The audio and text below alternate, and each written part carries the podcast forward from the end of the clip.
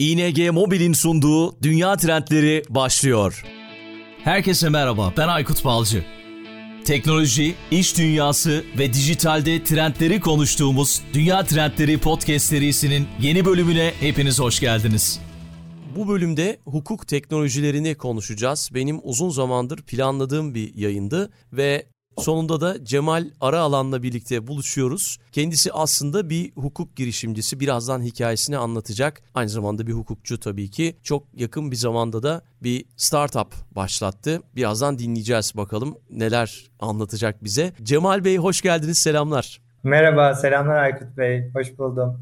Her zaman benim örnek verdiğim konulardan biri. Özellikle biz teknolojiyi de çok fazla konuşuyoruz. İşte diyorum ki zaman zaman mesela ileride yapay zeka avukatlar olacak. İşte yapay zeka hakim olacak ki oldu zaten örnekleri de karşımıza çıktı. Hatta şey evet. diyorlar gelecekte avukatlık mesleği de olmayacak gibi gibi. Katılıyor musunuz buna? Ya şöyle teknoloji mutlaka e, hukuk sektörünü ivmelendirecek ve avukatlık, yargıçlık gibi aslında hani bu kamu görevinin bir noktada dokunduğu alanları mutlaka ivmelendirecek. Ciddi anlamda da katkı sağlayacak. Ama ben o tarafta birazcık şunu düşünüyorum. Şimdi yapay zekada işte hep tartışılan konular vardır ya yani mesela otomasyona bağlı işte nasıl diyeyim mesela takip elemanlarının veya daha basit yapılabilecek konuların yapay zeka ile olabilmesinin mümkün olduğunu en azından okuduklarımdan e, yola çıkarak bunu düşünüyorum ama şimdi hukukta duygusal zekayı aslında insana özgü zekayı gerektiren bazı alanlar var. Yani mesela işte bir müvekkilinizin boşanma davasındaki süreci yönetirken konu aslında sadece evet hukuki aldığınız stratejiler çok önemli ama o sürecin yönetilmesi işte gelebilecek kararlarda insan faktörünün özellikle işin içinde olduğu konularda e, ben yine de insan avukatlara, insan yargıçlara e, o noktada hala ihtiyaç duyulacağını düşünen hukukçulardanım ama tabii şey noktasında yani veriye ulaşma, büyük verinin yüklenmesi, veri setlerinin oluşturulması noktasında inanılmaz bir katkı sağlayacak yapay zeka e, ve gelişen teknolojiler. Hani onda hiçbir kuşku yok bence. Kesinlikle öyle. Siz de zaten yeni teknolojilerle çok yakından ilgileniyorsunuz. İşte blockchain'le, metaverse'le, onun dışında Fintelogy adında bir girişiminiz de var. Avukat Web var bir de. Belki doğru, biraz doğru. Bunlardan bahsedebiliriz. Bir de doktoradasınız şu anda galiba. Doktora yapıyorsunuz. Evet, evet. Belki evet, biraz doğru. son dönemde neler yapıyorsunuz, kariyeriniz nasıl şekillendi bunları duymak isteriz. Sonra da konumuza gireriz diye düşünüyorum. Tamam tabii ki seve seve. Yani şöyle aslında birazcık farklı şeyleri denemekten e, heyecan duyan bir hukukçuyum ben. Hani daha böyle keşfedilmemiş alanları, yeni gelişen teknolojilerin hukukla bağlantısı nedir? Bunları çok merakla Hani hem uygulamada hem birazcık akademik olarak çalışmayı da seviyorum. Ben şöyle anlatayım size. İki farklı hikaye aslında Fintoloji ile Avukat Web. Avukat Web'in ortaya çıkması şöyle oldu. Yıl 2015 ben o zamanlar bir hukuk bürosunda dava departmanı yönetiyorum. Ya şimdi Denizli'de bir duruşmamız var. Atıyorum işte Şanlıurfa'da bir duruşmamız var. Birçok şehir dışında duruşmalarımız var. Hep de böyle bir avukat arıyoruz. İşte baroyu arıyoruz. ilgili baroyu bize geri dönüş bazen yapıyorlar meslektaşlar sağ olsun. Bazen yapmıyorlar. Ya ben de diyordum ki ya yıl 2015 yani niye biz halen bir barodan baroyu arayıp yani bir avukat bulmaya çalışıyoruz diyordum. Neyse kafamda da hep şey vardı ya bir app olsa e, hani bu app'in içinde e, işte insanlar birbirini hızlı bulsa filan ve o zamanlarda da hani ilk olarak Türkiye Barolar Birliği'nin buna dair bir işte biz avukatlar arasında tevkil diyoruz buna. Yani bir avukatın başka bir avukata yetki belgesiyle iş vermesi aslında tevkil. Ama sonra işte bir dönem bunları düşündükten sonra araya birçok şey girdi. İşte yüksek lisanslar vesaire. Sonra pandemi dönemi hiç unutmuyorum. Genç bir arkadaşım bir gün ofisime geldi. Böyle LinkedIn'den tanıştık. Ya Cemal Bey işte böyle bir inovatif fikriniz var mı? Nedir vesaire.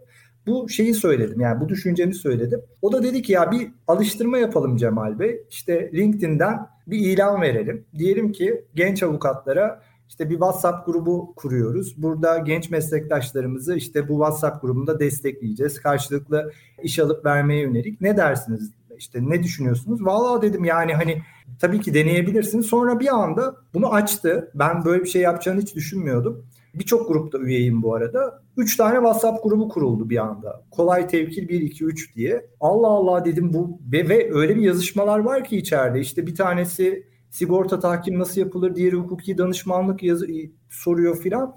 Ya dedim bu iş o zamanlar bir de pandemi döneminde bu tevkil projeleri ufaktan ufaktan tabii daha yaygınlaşmaya başlamıştı. Böyle olunca oturdum. Bayağı bir hırs e, yaptım. Böyle teknolojiyi de sevdiğim için işte bir mobil yazılım nasıl yapılır? Bayağı işte mockup'lardan kendim çizerek o yazılımları şeyleri oluşturdum. Sonra bir arkadaşımla buluştum. Ya Cemal dedi e, bu prototip bayağı bir noktaya gelmiş ama hani buraya birazcık destek lazım işte. Backend nasıl yazılır, o taraflar, teknoloji tarafı nasıl yapılır falan. Neyse arkadan yazılımcılarla da her teknoloji startup'ın uğradığı e, farklı sıkıntıları yaşadım. Yani hem ücret konusunda hem yazılımcıların bir anda kaybetmek noktasında falan. Gel zaman git zaman Aykut Bey e, işte bu 6 ay 5 ay öncesinde tamamen yine tesadüfen LinkedIn'den tanışarak bir arkadaşım vasıtasıyla bir anda geniş bir ekip olduk ve avukat web projesi öyle ortaya çıktı. Ve 5 ay gibi bir zamanda e, biz açıkçası hem web tarafını hem mobil tarafını Avukat Web'in ortaya koyduk. İşte sadece canlıya çıkması şu anda bir yani bir aylık bir zaman öngörüyoruz Avukat Web tarafında. Bu proje açıkçası böyle ortaya çıktı. Yani tamamen aslında startuplardaki klasik hikaye yani ihtiyaç neydi? Evet. işte ihtiyaca göre ne yapabiliriz düşüncesiyle biz bu şekilde yola çıktık. Bu ee, aslında bir, tabii... bir platform anladığım kadarıyla. Evet o evet evet. Işliyor. Aynen, aynen aynen. Yani avukatların hızlı bir şekilde basit bir talep formu doldurarak orada 2-3 cümleyle e, neyse oradaki ihtiyacınız, talebiniz ilgili adliyelerde, kamu kurumlarında çok hızlı bir şekilde avukata ulaşmanızı sağlayan bir platform. Ama bir önemli yeniliği söyleyeyim. Türkiye'de ilk kez Metaverse hukuk büroları konseptini de getirmeye amaçladık. Bayağı böyle sanal ortamda işte deri koltuklarla, kişisel bazı odalarla 20 kişilik gruplarla şey yapabiliyorsunuz. Yani avukatları bir araya getirebildiğimiz bir platform kurmayı amaçladık açıkçası. Peki şey yasal olarak herhalde bir problem yok bu konuda. Bir sorun yaşamadınız şu ana kadar. Ya şimdi şöyle e, o konuyu da çok doğru ve güzel bir şekilde açtınız. Aslında avukatlık kanununda işte komisyonculuk yasağı dediğimiz klasik bir hüküm var. Ben bunun çıktığım birçok ortamda vesaire avukatlık kanunu çok fazla eleştirdim. Aslında orada tabii ki şey var. Yoruma açık bir konu var ama biz şunu söyledik. Diğer tevkil projelerinde de bunu gördüm. Biz doğrudan avukatlar arasında bir komisyonculuk yapmıyoruz. Sadece belli bir platformu, belli bir teknolojiyi sunduğumuz için orada hani üyelik üzerinden bir Hı-hı. ücretlendirmeye gitmeyi düşündük. Ve benim gördüğüm kadarıyla da zaten Türkiye Barolar Birliği e, ve diğer kurumlarda kanunu bu kadar daha sert değil, biraz daha günün ihtiyaçlarına uygun bir şekilde yorumlama yoluna gittiğini görüyorum. Çünkü birçok projede açıkçası ortaya çıktı. Yani o birazcık şey, avukatlık kanunu getirdiği maalesef bazı sıkıntılar var. Çünkü 70'lerin bakış açısıyla yazılmış bir kanun 2023'ün ihtiyaçlarını açıkçası çok yansıtmadığını evet. düşünüyorum. Dolayısıyla durum bu. Yani bu, orada birazcık sıkıntılar var kanun anlamında. Bu sizin platformu şöyle anladım değil mi? Diyelim ki ben uzun yıllardır sizin müvekkilinizim. İstanbul'da yaşıyorum ama mesela İzmit'te evim var ve işte son dönemin popüler konuları olduğu için hani kiracımla bir şey yaşadığımı farz edelim. Yaşamıyorum da yaşadığımı farz edelim. Ben size geliyorum. Siz de yani İzmit yakın bir yer oldu bu arada. İşte Adana diyelim mesela. Adana'ya gitmiyorsunuz da o platform üzerinden birini görevlendiriyorsunuz gibi. Kesinlikle öyle. Kesinlikle öyle. Yani şöyle anlatayım Aykut Bey aslında. İlk avukatları açmayı düşünüyoruz bu platformu. Avukatları aldıktan sonra belli bir zamandan sonra version 2 avukat ve version 2'de vatandaşları da içeri almak istiyoruz. Hani tamamen kayıt ol tarafı avukatlarla vatandaşların farklı olacak. Tamamen işte verdiğiniz bu örneğe açıkçası hizmet etmek istiyor avukat web. Ve burada aslında kritik şöyle bir fark söyleyeyim size. Avukatlara özgü uzmanlıklarına, tecrübelerine, bulundukları yerlere ve en önemlisi adliyede müsait olup olmadıklarını platformda gösterebiliyorlar. Bu anlamda farklı filtreleme sistemi öngördük Avukat Web'de. Hani biraz daha şey istiyoruz. Böyle herkes istediği ihtiyacına uygun avukatı hızlı bir şekilde bulabilsin Avukat Web üzerinde. Projemiz bu açıkçası şu an. Günümüz dünyasında birikim yapma düşüncesi hemen hemen herkesin aklında ama bir o kadar da zor hale gelmeye başladı. Böyle bir dönemde herkes haklı olarak hızlı ve yenilikçi çözümler peşinde. Bugünkü birikimini en mantıklı ve geri dönüşümü kazançlı olacak şekilde büyütmenin peşinde. İyi de nasıl? İşte bu soruya en akıllı ve hızlı çözümü üreten fark yaratıyor. İnsanların bu haklı arayışına şak diye getirisi bol bir mevduat hesabıyla son veren destekçiler hayat kurtarıyor. Mesela ING'nin sunduğu e-turuncu hesap. Sadece birikimlerini büyütmekle kalmıyor, seni vade bekleme derdinden de kurtarıyor. Zaten bekle bekle nereye kadar? Birikim yapmak zaten başlı başına zorken bir de işin yoksa vade bekle. Yok ben almayayım. Paramı istediğimde çekeyim, istediğimde yatırayım. ING Mobil'i hemen indirerek görüntülü görüşmeyle ING müşterisi olup e-turuncu hesap açtığınızda güncel %35 koşulsuz hoş geldin faiziyle birikimlerinizi değerlendirebilirsiniz. Acil paraya ihtiyacınız olduğunda ise e-turuncu hesapta vade beklemenize gerek olmadığı için paranızı istediğiniz zaman çekebilir, önünüze çıkan fırsatları değerlendirebilirsiniz. Yani e-turuncu hesapta faiziniz günlük olarak hesabınıza yatıyor. Paranızı belli bir süre beklemeden faiz kazancınızı da alarak istediğinizde çekebilmenizi sağlıyor. Üstelik faiziniz günlük olarak hesabınıza yattığı için her gün faiz kazancınız da faiz kazanıyor. Açıkçası benim çok hoşuma gitti bu özellik. Vadesini beklemeden, faizini bozmadan paramı çekebileceğim. Aynı zamanda da param günlük olarak değerlenecek. Tam ihtiyaca yönelik bir hizmet olmuş. Daha fazla bilgi almak isterseniz podcast'in açıklama kısmına ilgili linki bıraktım oradan ulaşabilirsiniz. ING Mobil'den e-turuncu hesap açarak paranızın değerini günlük olarak arttırmaya başlayabilirsiniz. Sonuçta ING kalıpların dışında, hayatın içinde, senin yanında.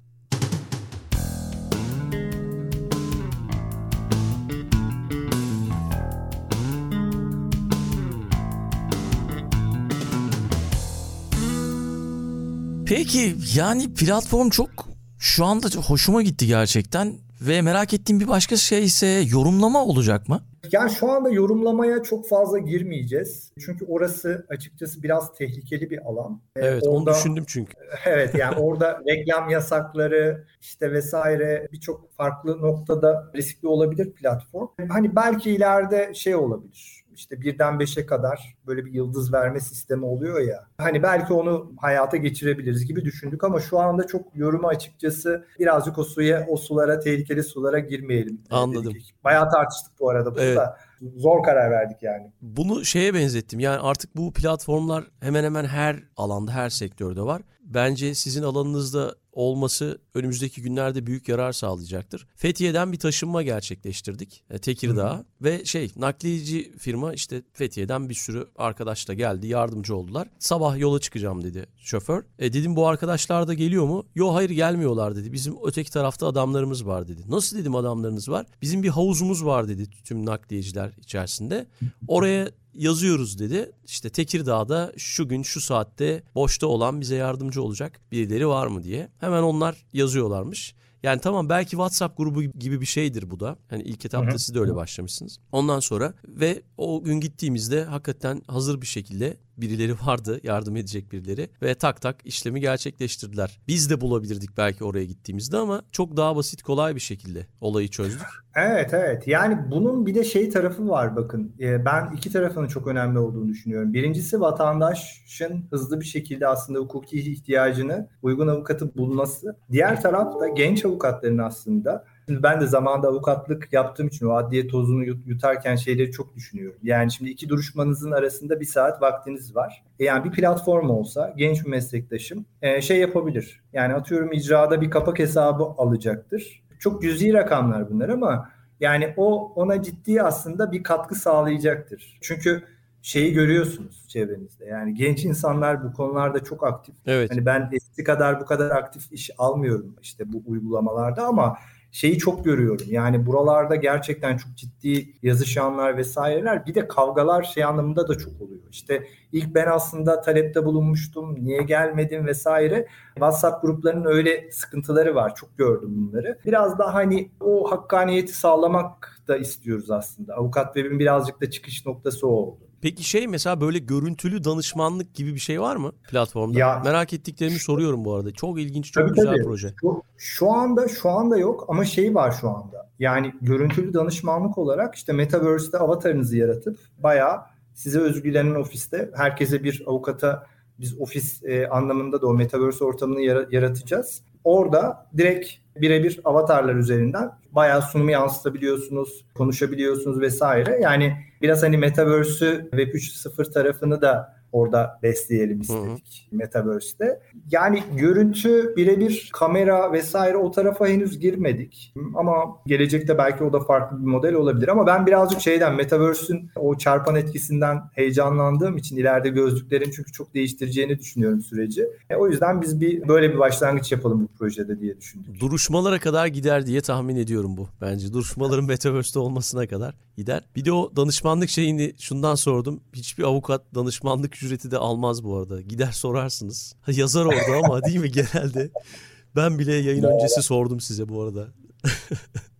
doğru doğru. Evet. Ya estağfurullah. Yani doğru hani öyle bir şey var. Genelde danışmanlık konusu doğru. O da şey yapılabilir işte. Yani biz o tarafı biz buluşturuyoruz aslında platformda. Bizim tek şeyimiz biz buluşturuyoruz. Ondan sonra orada işte hangi koşulda ne şekilde ne ücretle yapmak istiyorlarsa biz tamamen kullanıcılara bırakıyoruz diğer tarafı. Anladım. Böyle bir projedeyiz. Peki şimdi biz hukuk teknolojilerinden bahsedeceğiz. Hukuk teknolojileri nedir? Belki bunu tanımlayarak başlayabiliriz. Hukuk sektörü için neden önemli ve değişen bir dünya var. Az önce söylediğiniz 70'li yıllardan kalanları kullanıyoruz dediniz. Ama 2023 çok değişmiş durumda ve bundan sonrası da değişecek. Belki bunu tanımlayarak başlayabiliriz. Hı hı. Hukuk teknolojilerini Aykut Bey aslında çok basit bir şekilde tanımlamak istersek şöyle bence en basit tanımı. Hukuki hizmetlerin aslında daha hızlı, e, daha az masrafla ve daha etkin bir şekilde teknolojinin de verdiği kolaylıklarla yararlanılmasına dair bir sistem hukuk teknolojileri. Ben böyle algılıyorum. Ve bana sorarsanız işte Türkiye'deki aslında en büyük hukuk teknoloji projesi bence UYAP oldu. Şimdi hani bunu gelecekte e, hem genç meslektaşların hem de benden de yaşça kıdemli meslektaşların dinleyerek, dinleyeceğini umarak UYAP örneğini vereceğim. Çünkü e, genç meslektaşlar şeyi bilmezler. UYAP'ın olmadığı dönemler işte e, İstanbul'da çok parçalı bir adliye yapısı vardı. Yani işte Sultanahmet Adliyesi, Ümraniye vesaire, Levent ve şeydi kalemlere tek tek giderdiniz. Dosyalara tek tek fiziken bakardınız. O alındığı müdürden, kalem müdüründen bayağı elden alırdınız. Ama bir anda bir UYAP geldi. Yıl 2000 11 miydi, 2012 miydi? O zamanlarda hatırlıyorum. 2012 olabilir. Ya orada da şey oldu açık konuşayım. İşte UYAP kitlendi. Ya ne, ne biçim bir, bir UYAP bu? Nereden başımıza geldi bu UYAP? İşte e, duruşmalarda kitlenirdi UYAP. Valla yarım saat 40 dakika beklerdik UYAP gelecek kendine diye. Çünkü işte UYAP gelmeden o duruşma zaptı sisteme kaydedilemiyordu. Ama şu oldu. Her böyle yenilikte bir tepki vardır ya bir direnç olur e, evet. zamanın. Elimiz ayağımız her şeyimiz UYAP oldu ondan sonra. Yani Şimdi düşünüyorum ya oturduğunuz yerden direkt dilekçeyi anında gönderip dava açabiliyorsunuz, dilekçe sunuyorsunuz, birçok işlemi yapıyorsunuz. Elektronik imza da müthiş bir şey ya gerçekten. Kesinlikle, kesinlikle. Yani her direkt şart diye UYAP'tan imza alıyorsunuz dilekçeyi, masrafınızı yatırıyorsunuz, her şeyi oradan yapıyorsunuz. E şimdi diğer ayağı e-tebligat oldu. Artık postacının şeye gelmesine gerek kalmadı. Bütün tebligatları elektronik ortamdan alıyorsunuz. E bir de üstüne şu oldu duruşmalarda saatlerce ne oluyordu? Biz katılıyorduk. Hakim işte davacı vekiline soruldu. Dava dilekçemi tekrar ederim. Davalı vekiline soruldu. Dava, e, dava cevap dilekçemi tekrar ederim. Şimdi bir cümle kuruyorsunuz ama bunun için bir saat bekliyorsunuz duruşmada. Yani Türkiye'de duruşmaların en azından %60-70'i benim gördüğüm böyle gidiyor kendi tecrübemde. E şimdi e-duruşmayla cübbeyi giyiyorsunuz ofisinizde.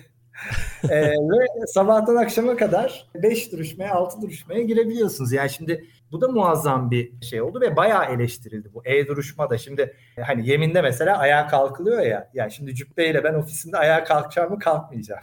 Şimdi bazı böyle meslektaşlar özellikle yaşça büyük zatlar ki haklılık paylarında olduğunu biliyorum. Hani o duruşmaya özgü kurallar nasıl uygulanacak bilmiyorlardı. Ama Covid'de hani, mi oldu bu yoksa Covid'den önce mi oldu e-duruşma? Yani şöyle Covid'de benim hatırladığım kadarıyla Aha. oldu. Türkiye Barolar Birliği ile bir o başlatıldı bu proje. Ve bir anda işte hukuk muhakemeleri kaldı. Aslında daha öncesi vardı. Cezada yapılıyordu o sevgilisi ama hakikaten bir devrim oldu. İşte pilot uygulamalar 3-4 mahkemede başladı falan. Ve şu an geldiği nokta bence gayet olumlu. Hani benim en azından kişisel naçizane gözlemim ben olmasının çok yararlı olduğunu düşündüm Türkiye'de. Peki yapay zekadan bahsetsek ki biz bu Hı-hı. sezonda yani bu dönemde çok fazla yapay zeka konuştuk. 2023'te Hı-hı. de gerçekten yükseldi yapay zeka. Her alanda karşımıza çıkıyor. İşte Chat GPT son en, en şey örneği. Yapay zeka ve makine öğrenimi gibi teknolojiler hukuk alanında hı hı. nasıl kullanılıyor, nasıl bir etkiye sahip? Belki bununla devam edebiliriz. Tabii tabii. Yani şeyi anlatayım. Şimdi yapay zekanın aslında en büyük etkisi hani sizin de bahsettiğiniz üzere burada makine öğrenmesi ve derin öğrenme gibi yöntemlerle bence en kritik tarafı.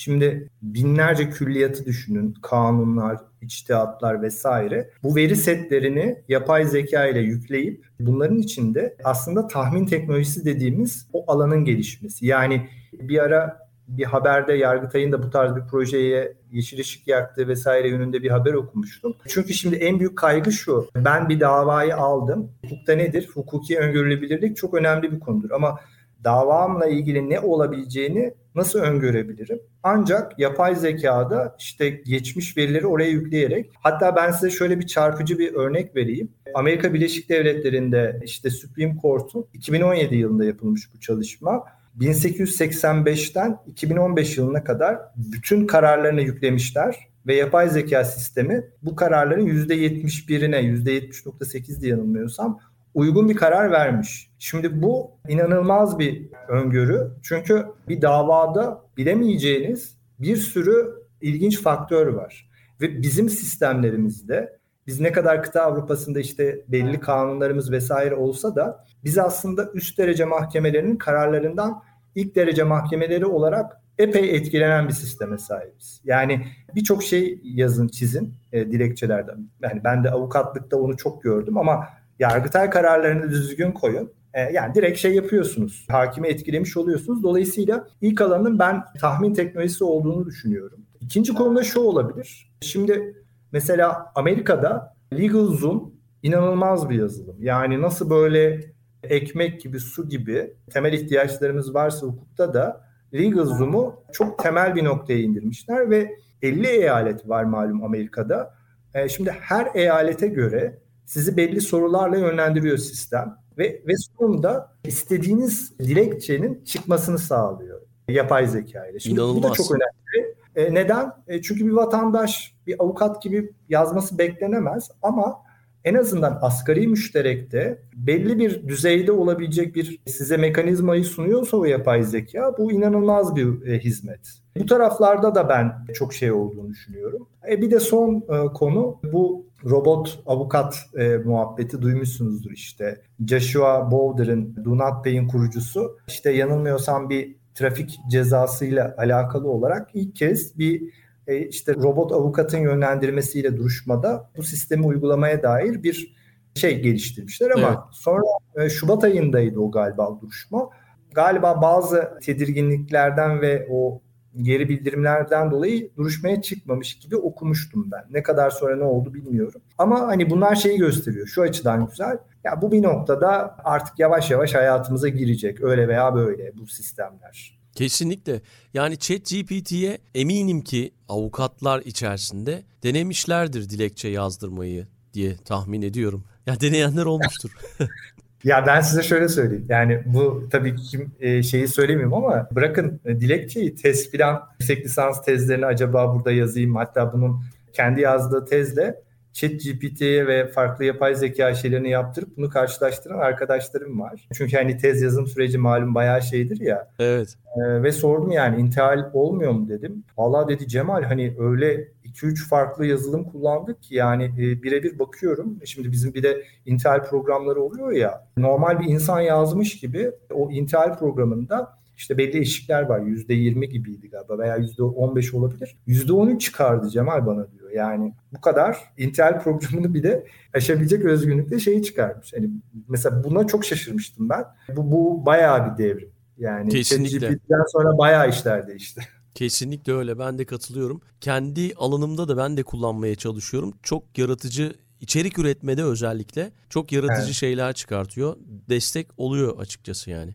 Kesinlikle, kesinlikle. Pe- peki şeyden bahsetsek, şimdi hukuk alanında teknolojinin kullanımından bahsettik. Birkaç da bayağı bir örnek de verdik. Hangi alanlarda en çok etkili oldu ya da oluyor? Hukuk teknolojileri değil evet. mi?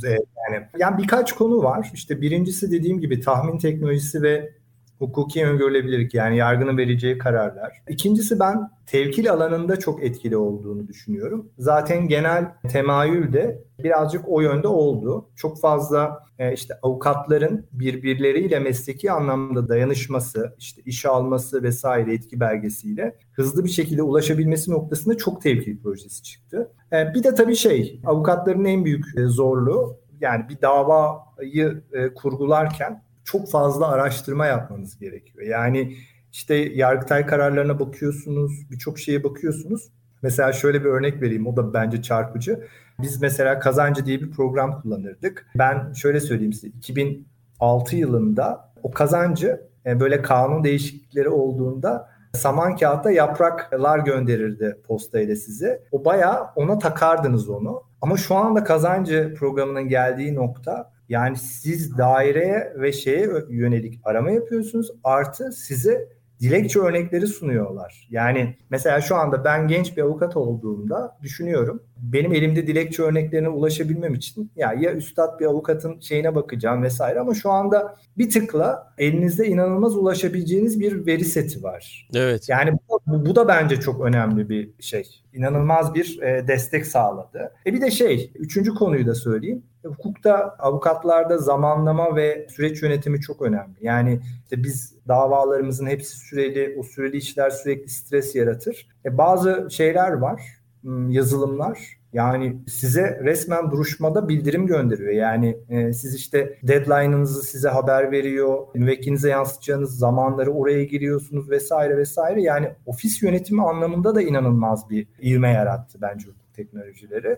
E bir de yani en kritik noktası ben şey yapmak gerekirse normal vatandaşların, hukuki hizmete ihtiyaç duyan insanların teknolojinin sağladığı kolaylıkla daha hızlı bir şekilde bu hukuki hizmetlere ulaşması diye düşünüyorum ben. Anladığım kadarıyla sanal asistanlar tarafında da önemli gelişmeler olacak. Mesela sizin bir sanal asistanınız olsa yoldasınız diyelim ki yetişemiyorsunuz duruşmaya. Hemen bir işte o duruşma ile ilgili bilgiler o sanal asistanda olduğunu varsayalım. Hemen bana bir mazeret dilekçesi yaz. Mahkemeye gönder dediğinizde yollayacak belki de. Kesinlikle kesinlikle. Yani bu sanal asistan olayı yine şeyden örnek vereyim. Ee, mesela Amerika'da resmen bu içtihatların araştırılmasına dair şirketleşmiş inanılmaz büyük yapılar var. İşte e, Lexten Next mesela bu, bu tarz yazılımlar. Yani siz oturup şeyle uğraşmıyorsunuz. İçtihatları araştırmakla size zaten bir bilgi seti geliyor. Siz sadece oturup dilekçenizi oluşturuyorsunuz. Çünkü o taraf Aykut Bey inanılmaz vakit alıyor. Yani gerçekten evet. sizi uyan o şeyi yakalamak, içtihadı ve doktrini, e, öğretiyi yani inanılmaz zaman alıyor. Kesinlikle katılıyorum. Peki şeyden bahsetsek biraz hukuk teknolojilerinin hukuk sistemini dönüştürdüğünü artık işleyişini nasıl kolaylaştırdığını konuştuk bu kısımda. Bundan da bahsettik. Ama işte güvenlik, gizlilik konularına biraz daha girsek bu konularda nasıl önlemler alınıyor? Belki bu konuda bizi bilgilendirebilirsiniz. Ya şimdi o taraf güvenlik ve gizlilik konusu bence hukuk teknolojilerin en zayıf karnı. Bunu da çok teşekkür ediyorum sorduğunuz için. E, neden öyle? Her yazılımda olduğu gibi şimdi özellikle yapay zekadan konuştuk. Yapay zekada ne yapıyorsunuz? Büyük veri setleri ne sahip olmanız lazım ki yapay zekayı ona göre eğitebilin. Yani çünkü az veriyle işlem yapamıyorsunuz. Buradaki kritik konu şu. Şimdi siber saldırılar hani dünyanın bir gerçeği ama avukatlık işinde aslında hakikaten müvekkilinize dair işte kişisel veriler, çok kritik bilgiler, dava durumları vesaire çok nitelikli bazı bilgilere sahip oluyorsunuz. E bunu bulutta saklıyorsunuz. Hani bulut evet nispeten daha güvenli gibi görülebilir ama işte bir veri sızıntısı olduğu an bu ciddi anlamda bir sıkıntı yaratabilir. Buranın da her zaman yani işte siber dünyanın gelişmesiyle beraber hep zayıf bir karnı olacağını düşünüyorum hukuk teknolojilerin. Ha ne yapılabilir? İşte klasik yöntemler yani ona göre ona özgü işte firewall'larınızı, güvenlik duvarlarınızı örmeniz, işte yazılımları update almanız işte ve en önemlisi aslında bence birazcık şeyden de yararlanır. Yani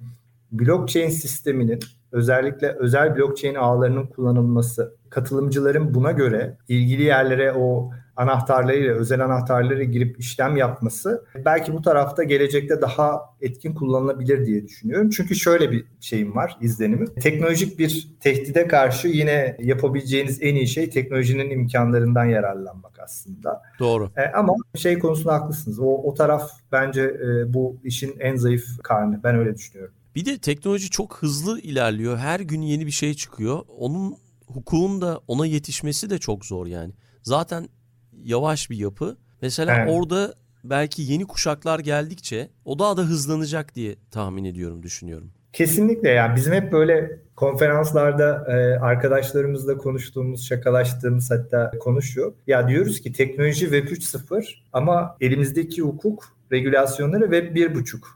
Yani e, yani o onun şeylerini sağlayamıyor ama şu var. Teknolojinin egemen olduğu işte blockchain gibi alanlarda zaten hemen regülasyon yapmamak gerekiyor bence. Çünkü o daha olgunlaşmadan o teknoloji regülasyon yaparsanız birazcık inovasyonu engelleme riskiyle karşı karşıya kalıyorsunuz. Yani regüle edecekseniz neden regüle edeceğinizi çok iyi anlamanız lazım. Bir de ihtiyaca uygun olması lazım. Yani öbür türlü çok o taraf riskli. Hani blockchain'de mesela bunu çok görüyoruz. Yani Türkiye'de bir yönetmelik oldu işte 2021 miydi? İşte biz yönetmelik devreye girdi ama blockchain şu an bir yasa tasarısı var sermaye piyasası kanunundaki bir değişiklik bildiğim kadarıyla taslak ama hala mesela girmedi yürürlüğe. Evet. Ve ben bunu gerçekten olumlu gördüm ama artık şey noktasına geldi. Hani artık bir regüle edelim de insanlarda bir güven unsuru oluşsun noktasına da geliyor artık. Ama Dolayısıyla- öncesinde de olumsuz örnekleri oldu işte.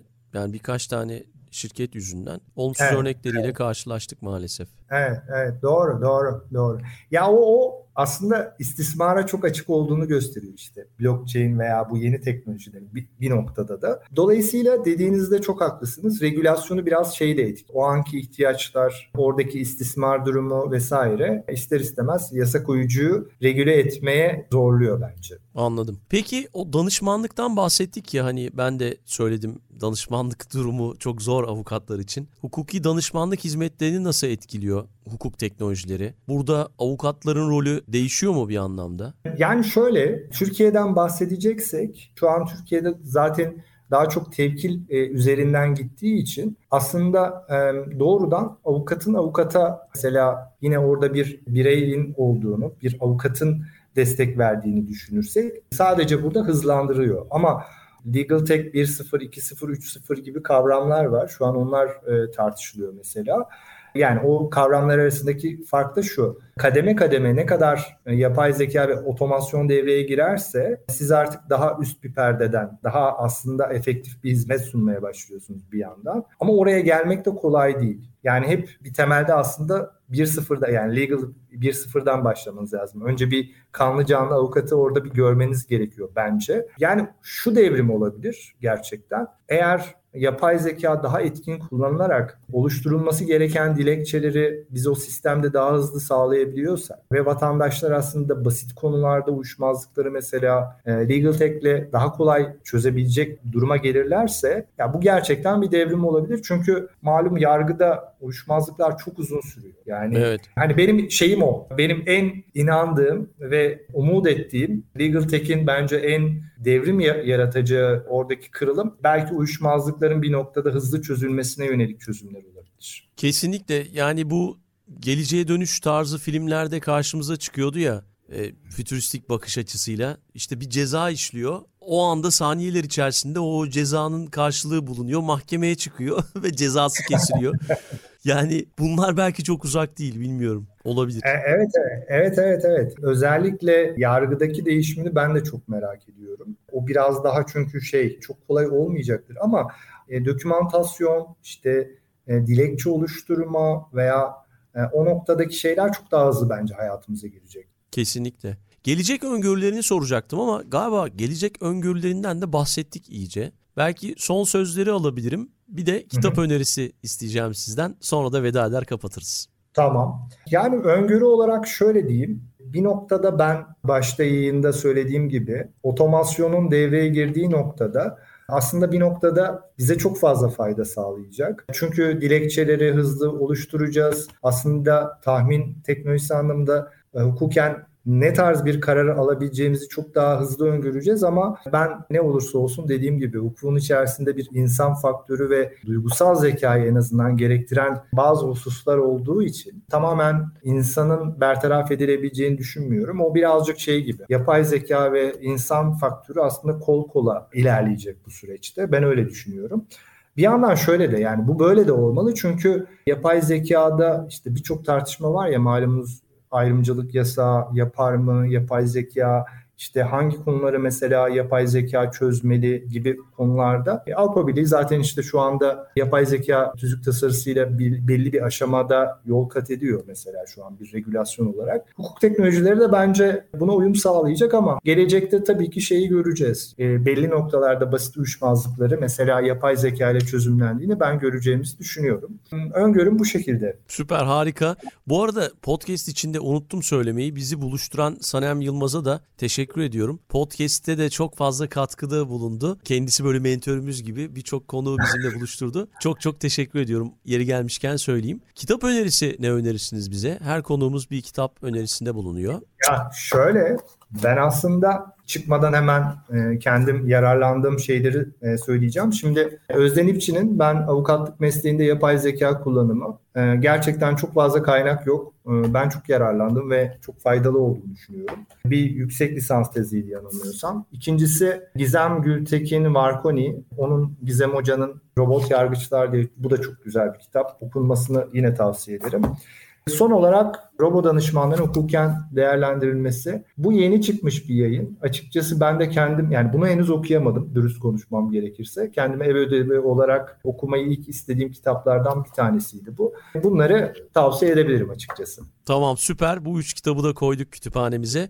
Cemal Araalan çok teşekkür ediyorum. Keyifli bir yayın oldu. Eminim ki bizi dinleyen herkese bir aydınlanma yaşattık, bir farkındalık yaşattık e, keyifli bir sohbet oldu. Çok şey öğrendik sizden. Çok çok sağ olun. Ben teşekkür ederim Aykut Bey. Benim için de çok büyük bir keyifti bu yayına katılmak ve sizinle bir arada olmak. Çok sağ olun. ING Mobil'in sunduğu Dünya Trendleri sona erdi.